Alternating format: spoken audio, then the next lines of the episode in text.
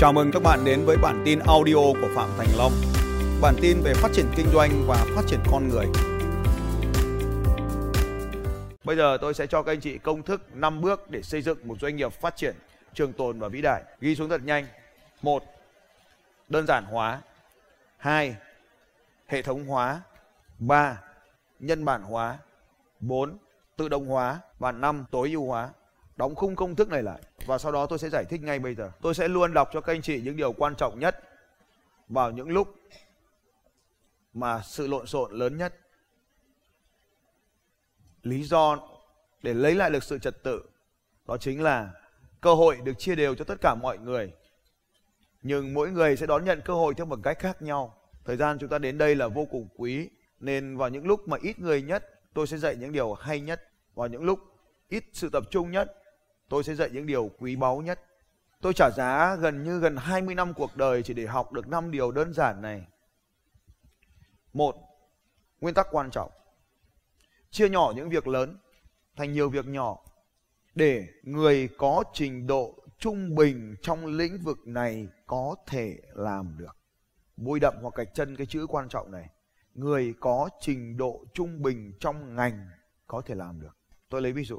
Nếu các anh chị muốn tuyển một CEO giỏi như mình để làm thay cho mình trong vị trí CEO, câu trả lời không bao giờ có được. Nếu hôm nay các anh chị đang ở trong hội trường này là một chủ doanh nghiệp, anh chị là một người giỏi hơn rất nhiều lần so với người có trình độ trung bình trong lĩnh vực của anh chị. Thông thường, các anh chị đang là người rất giỏi về chuyên môn. Tôi muốn nói các anh chị là người tốt của những người đang làm chuyên môn. Nên nếu muốn tìm một người tốt như các anh chị là không có. Điều thứ hai, bên cạnh kỹ năng chuyên môn, các anh chị lại có kỹ năng vận hành doanh nghiệp. Cho dù thế nào đi chăng nữa, các anh chị đang vận hành doanh nghiệp của mình với tràn đầy nhiệt huyết và đam mê. Nên để tìm một người mà nhiệt huyết và đam mê giống như các anh chị là cũng không có. Nên tìm được một người có cả khả hai thì càng khó hơn. Nếu các anh chị ở đây đang vận hành một doanh nghiệp và nó đang kiếm được tiền, có nghĩa là các anh chị rất giỏi về marketing, giỏi hơn người có trình độ trung bình ở ngoài kia về marketing rồi chưa phải là xuất sắc nhất, nhưng giỏi hơn những người bình thường ngoài kia. Vậy thì một người vừa am hiểu về sản phẩm và chuyên môn, vừa am hiểu về điều hành và vận hành, lại còn giỏi về marketing nữa, thì sẽ không bao giờ có được. Nên muốn như vậy, bạn chia nó thành ba công việc, marketing, vận hành và sản phẩm cho ba người. Nếu bạn vận hành mà vẫn chưa chia nhỏ vẫn chưa được, thì bạn chia nhỏ hơn. Công tác tổ chức, công tác nhân sự, công tác kế toán, công tác hành chính ra cho bốn người khác nhau. Tôi lấy ví dụ một công việc khác là marketing. Marketing là gì? Người làm Facebook riêng, người làm Google riêng, người viết content riêng, người làm blog riêng, người làm video riêng. Tôi lấy ví dụ tiếp. Video riêng.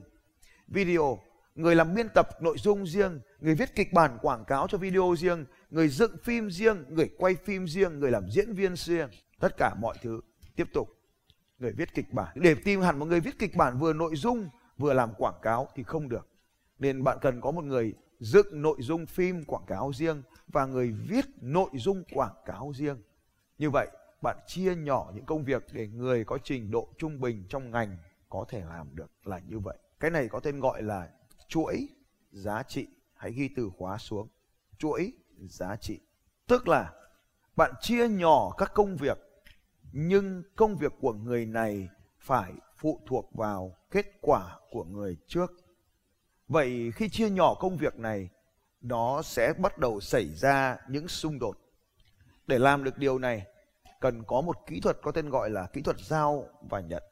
Kết quả của người này phải được giao cho người khác. Người này cần phải nhận và giao lại cho người khác sau khi đã thêm vào giá trị. Đây là một cách thiết kế mô hình kinh doanh hoàn toàn mới so với những cách truyền thống mà các bạn đã có thể biết trước đây. Tôi lấy ví dụ một cái cách làm như sau người viết content, người viết nội dung quảng cáo hay còn gọi là copywriting. Người copywriting sẽ viết ra nội dung quảng cáo đưa cho người sale tức là người bán hàng để kiểm tra xem bài viết đó có hiệu quả không. Nếu hiệu quả, người bán hàng trả lại cho người copywriting để đưa cho người design, người thiết kế. Người thiết kế sau khi đọc nội dung quảng cáo từ người viết nội dung sẽ yêu cầu người nhiếp ảnh ra hoặc người video chúng ta gọi là photo hoặc là các video footage, yêu sau khi người design yêu cầu người chụp ảnh đi chụp ảnh cho mình, thì lúc đó mới thiết kế lại nội dung, dựa trên nội dung của copywriting và photographer mới đem thiết kế thành ấn phẩm quảng cáo. Ấn phẩm quảng cáo này lại đưa trả lại cho phòng sale để kiểm tra. Nếu đã được rồi thì chuyển qua nhà in. Nhà in nhận bản này sau khi in xong thì trả bản quảng cáo trở lại cho phòng kinh doanh hay còn gọi là phòng bán hàng. Phòng bán hàng có trách nhiệm gửi nội dung quảng cáo này tới cho khách hàng. Chúng ta thiết kế thành một chuỗi như vậy, đơn giản. Ở bất kỳ một mắt xích nào thì nhiệm vụ của người ta là thêm vào giá trị. Vậy khi thiết kế hệ thống kinh doanh, bạn cần phải tập trung vào việc tạo ra giá trị cho khách hàng. Đây là cách thiết kế kinh doanh quan trọng nhất, tạo ra giá trị cho khách hàng. Tạo ra giá trị cho khách hàng. Nếu như tất cả mọi người trong tổ chức của bạn đều biết giá trị cuối cùng cần phải được tạo ra thì lúc này mọi người gần như sẽ tự động biết việc mình cần phải làm. Nếu bạn muốn biết cách thiết kế và bạn đang là chủ doanh nghiệp, bạn ghi sang cột phải nội dung như sau. Thiết khóa học thiết kế chuỗi giá trị. Đây là một chuỗi giá trị của tôi về marketing. Thông thường chúng ta thiết kế một cái mẫu quảng cáo thì nó không phức tạp thế này đúng không ạ? Chúng ta đưa là xong. Nhưng đây chính là cách mà chúng tôi làm. Bắt đầu từ người quản lý bán hàng và quản lý marketing làm việc với nhau, rồi đến người viết nội dung, rồi đến người làm ảnh, rồi đến người thiết kế, rồi đến người quản lý bán hàng. Thì như vậy đây là cách chúng tôi thiết kế, cách làm lại sơ đồ tổ chức của công ty. Có một số mắt xích sẽ làm đi lặp đi lặp lại, lặp đi lặp lại. Đấy là lý do tại sao chúng ta gọi là chuỗi giá trị. Điều số 2 chúng ta cần phải làm là hệ thống hóa. Hệ thống hóa có nghĩa là viết xuống mọi điều bạn làm và làm mọi điều bạn viết. Viết xuống mọi điều bạn làm và làm mọi điều bạn viết. Hệ thống hóa là viết xuống mọi điều để có được bước ba, đó là nhân bản hóa. Nhân bản là gì? Là đào tạo kiểm tra checklist sô cô la đồng tiền. Nhân bản có nghĩa là đào tạo cho mọi người giống hệt như nhau từ nội dung đã được viết xuống đó. 4. Đó là tự động hóa. Tự động hóa ở đây hiểu theo hai nghĩa. Nghĩa thứ nhất là ứng dụng khoa học công nghệ để làm tự động công việc của chúng ta. Nếu trong lĩnh vực sản xuất cần nhiều hơn nữa các robot hoặc các máy tự động tham gia vào quy trình sản xuất và rút dần con người khỏi điều này. Tự động hóa hiểu theo khái niệm thứ hai là mọi người tự động làm việc mà mình cần phải làm.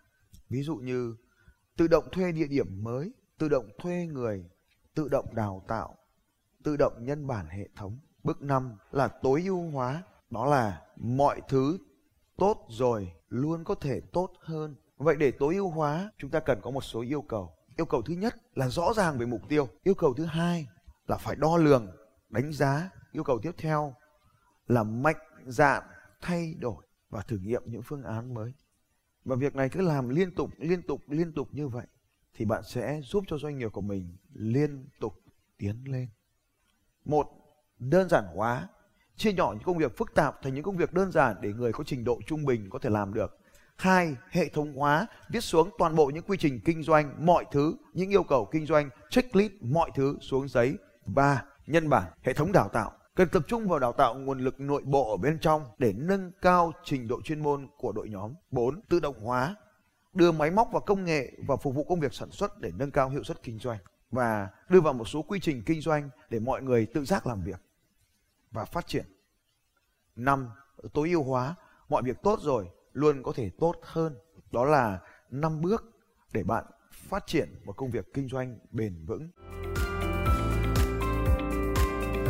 Xin chào các bạn và hẹn gặp lại các bạn vào bản tin audio tiếp theo của Phạm Thành Long vào 6 giờ sáng mai.